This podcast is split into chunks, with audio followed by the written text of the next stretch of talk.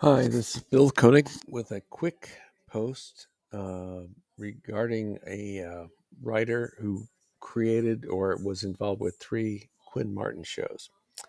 Edward Hume, who wrote the pilots to three Quinn Martin shows, died last month at the age of 87, according to the WGA or Writers Guild of America website.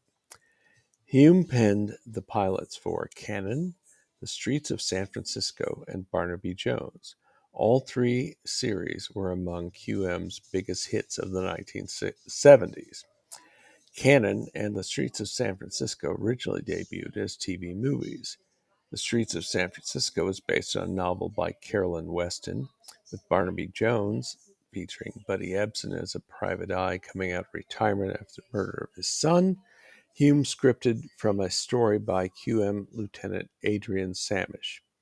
The three shows helped Quinn Martin maintain momentum from his 1960 shows, such as The Fugitive, The FBI, and The Invaders. That's it. This is Bill Koenig at the Spy Command. Talk to you soon.